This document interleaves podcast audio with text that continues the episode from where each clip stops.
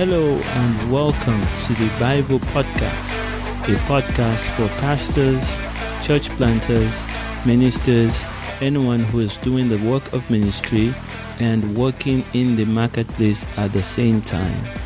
This is your time of encouragement, and I am your host, Ade Sobanjo. Hello and welcome to the Bivo Podcast, episode 19. Yes, last week I was not on air because I was taking a break and taking a holiday with my family. We are back today and um, lots of things to catch up on. First thing, um, we are on our way back to Nigeria next week.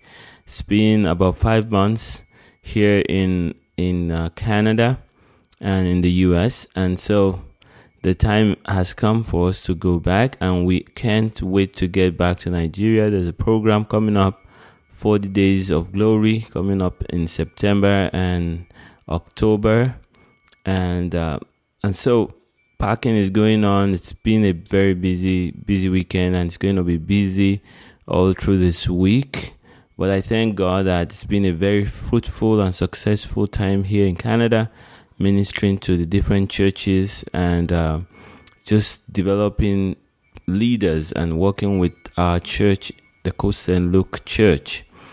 And this weekend we were having a retreat with our life group leaders it was such a powerful time. God really touched each one of us and refreshed um, His presence amongst us. Just got people refreshed and renewed. The vision to to see men saved, women saved, children transformed uh, was renewed, and we are so grateful to God to be working with Him uh, in in His vineyard.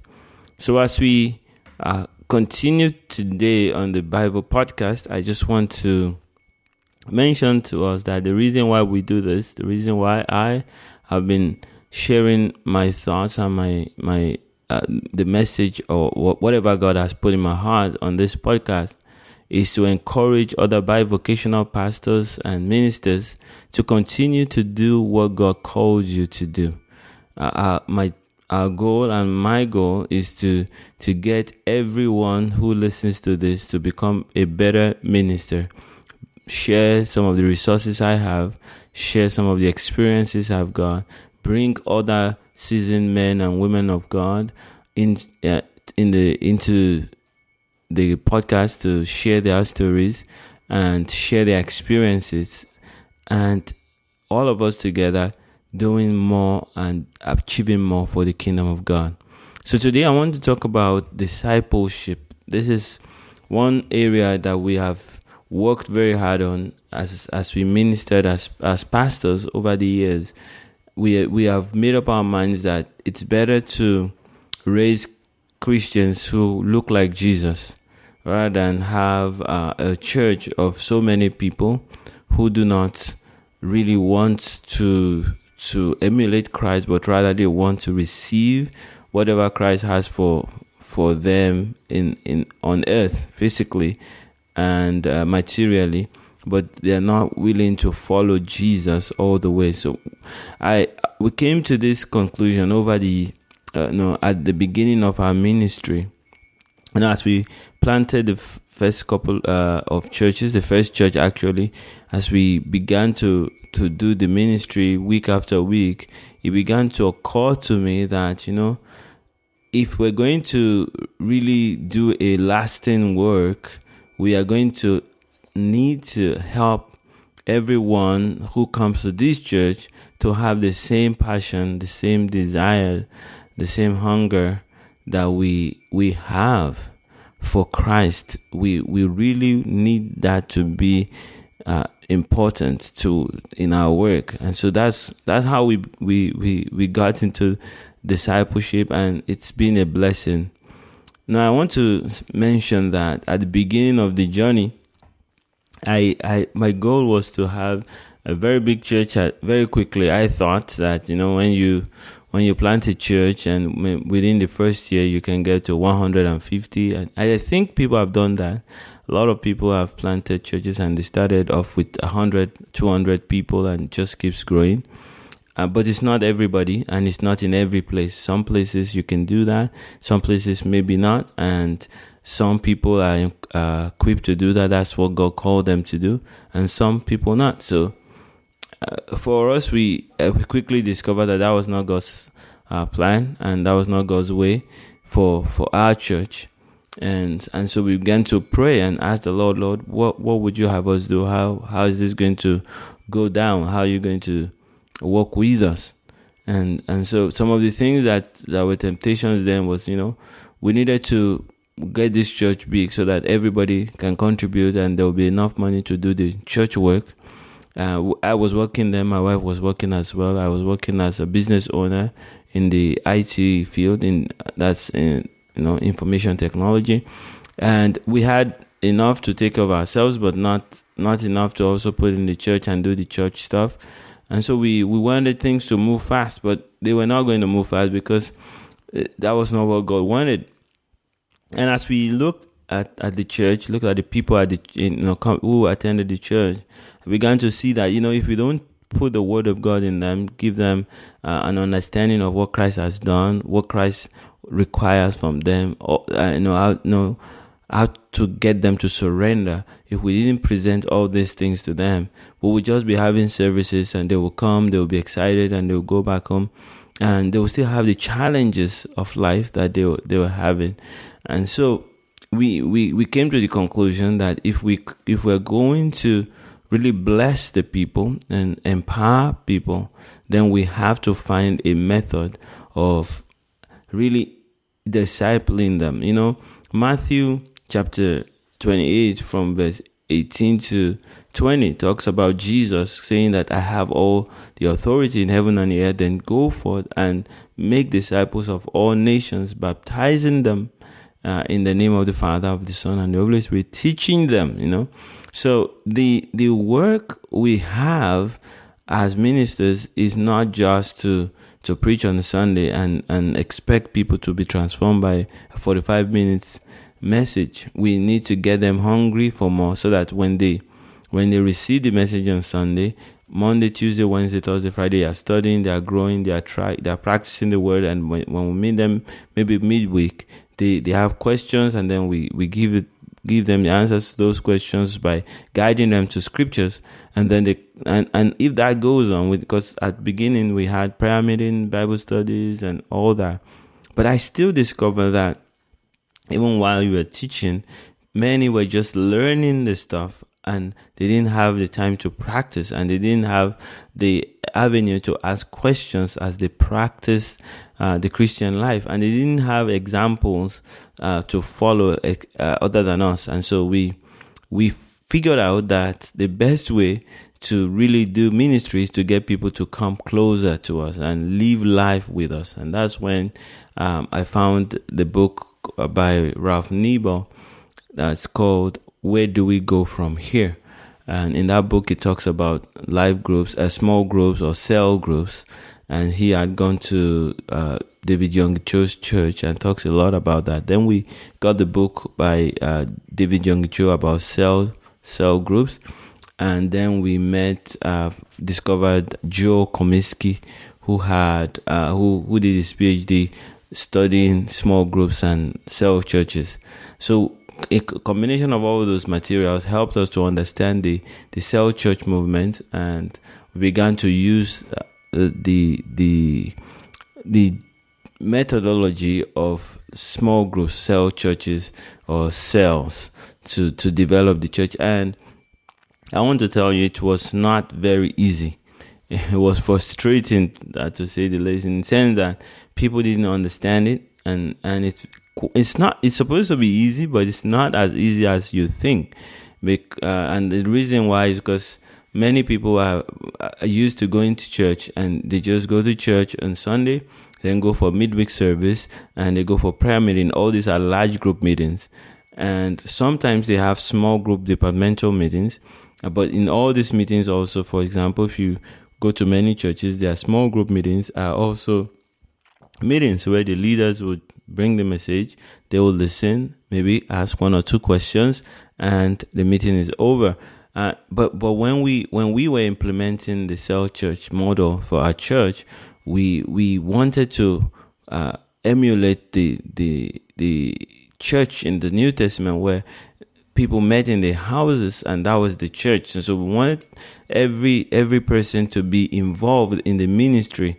And in order to get people to be involved, you you need to not just teach them. So we started. We were the first life group leaders or cell leaders, but then we needed to you know get other people who would be willing to also start life groups or cells in their in their homes. And so that was the first challenge to get the young people to get because we had lots of young people to get them to commit to opening up their homes to to teach. So we we we did the life group for a while, and I, my my wife and I we modeled the life group to to them to our people then and we just kept on doing that. And everything was from scratch. Many of these people had never led life groups before. Um, so we we just kept on showing them. And we came from the same fellowship on campus in Nigeria, and so we we we modeled what we learned there, uh, put in in a small group mo- uh, form, and began to to just encourage these young people to serve God with all their heart. And put, they were in, at our homes most of the time. Uh, many of them would uh, just stay with us, eat with us, we go shopping together. We they were we were family, so they could see us the way we related with our, one another. And when the children started coming, the way we related with our children, and they became family. When our parents would visit, those were our children, so to say, and we we we, we just get connected. We got connected. They could see us. We'll pray. We'll spend time praying. We had meetings that were not scheduled because when they come to our house and we talk, we watch TV. When it was just turned into prayer, and and as we did that, we were transferring the life that Christ had given to us to them. And and and then when the next level of leadership were, were being developed.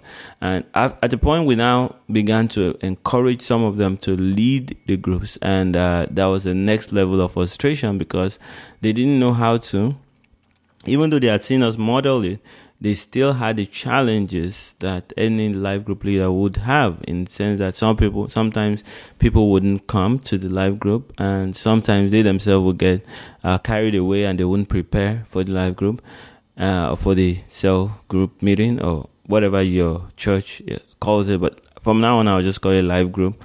And and each time the the the the life group meeting would would just struggle sometimes people will come, sometimes will not come, and many of these times we we would down attend those live groups. We what we did at the beginning was we when we when we wanted to hand over to the next generation, we handed over uh, the live groups to them, and we didn't have any live group. We didn't lead any. We just attended those live group meetings, but we don't use that model anymore because we discovered that. Um, after if you don't lead the group yourself you don't you you begin to forget the the uh, the struggles that the people are having, and and so you you you are not as sharp and as equipped to help them. So we right now what we do is we have a live group uh, in in our at our home in Kuje that we lead, and we we continue to mentor and and uh, teach and share with our leaders. Uh, but anyway, at that time we had that that problem, and whatever life group we are attending regularly will be okay, and the ones that were not will be struggling. And when we move to another one, that one will start doing well, and wherever we are not attending, will struggle. But eventually, they began to learn, and as they learned, as they discover that the way eh, as you are growing as a as a believer, your life group will be growing. If you are excited, you are learning new things, the fire of God is burning in you, then the life group will be growing, and people will come and they would have reasons to come because you're on fire for Jesus. There's hunger in your heart, there's passion, and all that comes through as you minister. And and so people began to learn, and that's how we got our next level of leaders. But you know what? Because our ministry is a little bit different, we had to move to another city to plant another church, and so the growth has was a little bit slowed down at, at that at those points. Whenever we leave a church, there's that you know, challenge because we are not there. The the people who started the work were not there, and so we we we discovered that some of these things they didn't help uh, people to grow the church is to grow, but it helped the people to to develop strength. The, the leaders became independent and they became stronger. And so looking back, we, we, we, we know that God had a plan and that plan as is working. We, we're seeing the plan and we are, we are, gra- we are very grateful to God for what He's doing in our midst. Why am I sharing all this? I'm sharing because I want to encourage every minister out there who's bivocational, especially if you're pastoring, to adopt this model because you you are able to to lead more people with less time. And there are five things I want to share that makes me know that you know what any bivocational pastor should adopt this. I even believe that every pastor should adopt this model where everyone is encouraged to serve and not just serve, but to go on to also mentor other leaders. So the way we do it now, we follow the G12 uh, strategy of cell church. This was developed, uh, at least named by uh, Cesar Castellanos in Colombia, and he the, the model what it does is he, the leader when when you have a life group leader, the leader is not just leading the life group is also encouraging the life group members to become leaders. And he doesn't just, when they become leaders, he doesn't hand them over to the pastor. He, the life group leader, mentors them. And, and that, that really helps. We discover right now in our church that it really helps to develop strong, strong, really stronger Christians and ministers in the church. So there are five things, five points, five reasons why I suggest that every Bivo pastor should consider the cell church model. Number one, you don't have enough time. You don't have as much time as regular uh, pastors who are full time in the ministry. You have limited time, and so you sh- it's necessary to to share the leadership. The second point is that each small group it becomes a church if, if you do it properly. In other words, uh, a church of 10, 15, 12 people. And so it's manageable. And if you have, if you have 10 people, 12 people that you have mentored and you release them to become um, leaders, and so the, the, the work is, is um, shared. Number three, you can focus your energy on ministering to the leaders. So you you put all your time in ministering to the leaders, and then the leaders will minister to to the next level of leaders, and on and on it goes like that. Just like Jesus poured himself into twelve disciples, and those went on to minister to thousands of people, and and they minister from home to home, and and, and on and on like that. Number four, because you you work very closely with your leaders, they become stronger followers of Christ. Now there are many things that need to be in place for the cell church model to work very well. The the you you need to really model the life of Christ to your leaders, and that's what we have done. I've read books where where people leaders have said, uh, pastors have said, don't bring your members into your home, uh, don't be too familiar with them. I don't subscribe to that because that's not what we see Jesus doing. Jesus ate with them, uh, stayed in the same home with them, and that's what we've done with our leaders. We we are very close to them. They are brothers and sisters to us. They are family. We bring them everywhere. There's, we, our lives are very open to our leaders. They know everything about us. Uh, we share our lives with them, and I believe that's that's a very good way uh, to lead because people will see what you are teaching them in your life um, finally, number five, the church moves on very well in your absence because you have been sharing the leadership. We we really saw the power of um, the the life group church uh, last year, in April, when I had a stroke, and suddenly I, I couldn't move. I couldn't um, use my left, my right hand, and my right leg, and my wife was of course busy taking care of me, and so we didn't have any time or energy to do anything in the church, but the church kept on growing. Why? Because the church wasn't being run by us completely. We were mentoring the leaders and we've been mentoring them for a while. So they, they were strong enough and they became stronger uh, by our absence. And so that, that's the, that's the power. That's the real big benefit of this cell church model. I want to just stop it right there. Just encourage the people of God, Bivo ministers, let's focus our energy on raising strong leaders. Let's focus our energy on building people and not organizations or churches or movements. Now, the movement is good if it's a movement of people. I, I, I subscribe to that. But in, in your ministry, please, I encourage you focus on leaders. When you think about the church or the ministry that God has put in your hands, immediately think of the next level of leaders leadership. Are there people that can run this easily without you being there? And if that's your if you can answer yes, then you are blessed and just keep multiplying those people, keep increasing them, keep making them also just like that, ready to let go of the work and let the next level of leadership take take over from them. And if we continue to do that, then we'll multiply disciples of Christ. The disciples are not our disciples, they are disciples of Christ. If we stop following Jesus, they should continue to follow Jesus. But we're not going to stop following Jesus. But the truth is, if they can't see us anymore, they should keep following Jesus.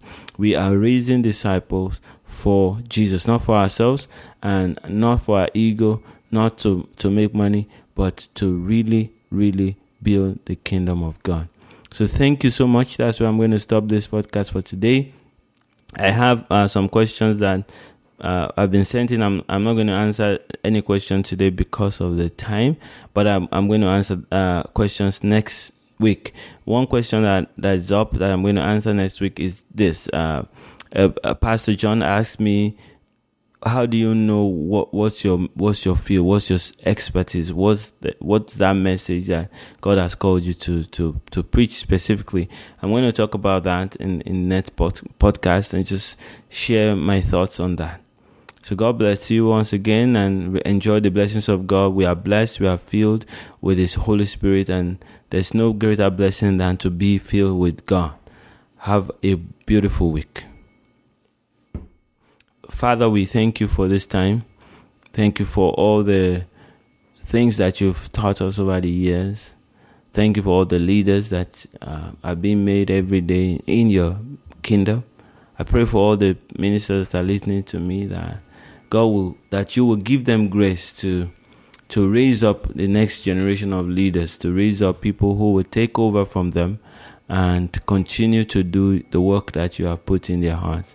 Father, I pray for great uh, helpers for each one of us, strong men and women who will be ready to join hands with us to do this work of ministry. Receive great uh, grace and strength.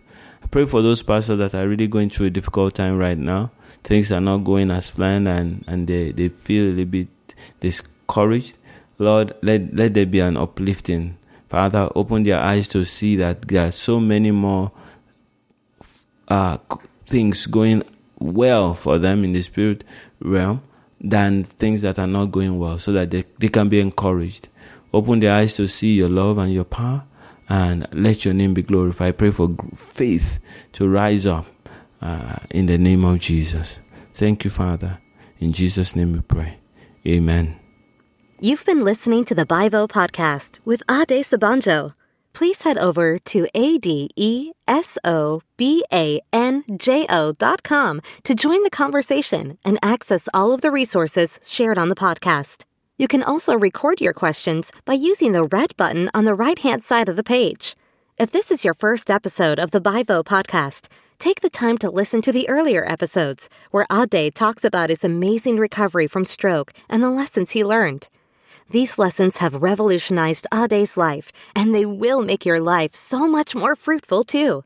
Till the next episode, keep spreading the love of Jesus everywhere.